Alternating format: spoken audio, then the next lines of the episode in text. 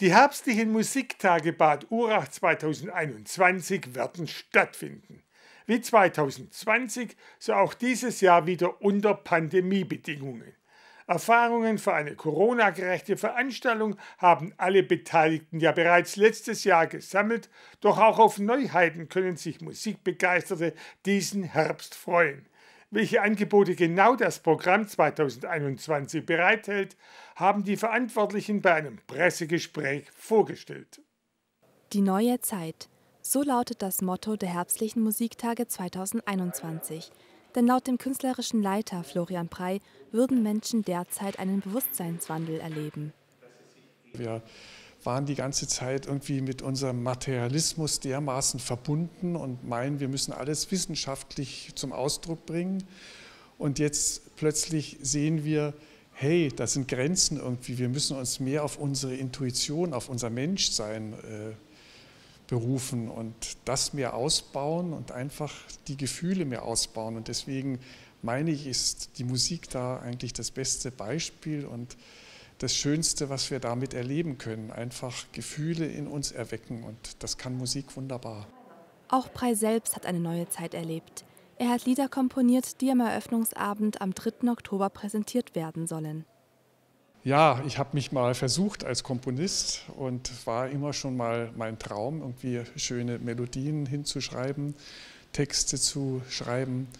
Und ähm, jetzt habe ich so einiges geschaffen und ich hoffe, der Aeneas Hum, der junge, wunderbare Bariton, der Schweizer Bariton, äh, wird da was von singen.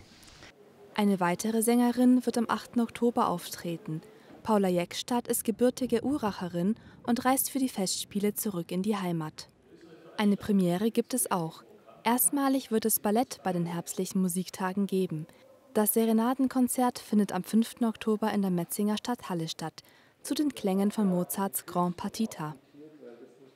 Das ist ein unglaublich schönes, transparentes Bläserwerk für zwölf Bläser und einen Kontrabass. Und ähm, ich hatte irgendwie so einen Traum, da tanzt doch jemand dazu. Und dann habe ich versucht, eine Tanzgruppe dazu zu gewinnen, die diese Musik ausfüllt mit Ballett. Und darauf bin ich jetzt sehr gespannt, auf dieses Werk mit Balletteinlagen. Die diesjährigen Musiktage bieten also viel Neues. Wie letztes Jahr bleiben allerdings die Regeln, die Kulturamtsleiter Thomas Braun erklärt. Wir sind gehalten, die Kontaktdaten des Publikums aufzunehmen und es gleich sofort beim Kartenkauf, sodass man dann nicht abends an der Abendkasse noch lange Schlangen bildet. Genau das will man ja eigentlich vermeiden. Dann gelten die ganz normalen AHA-Regeln, die wir ja schon alle in Fleisch und Blut haben.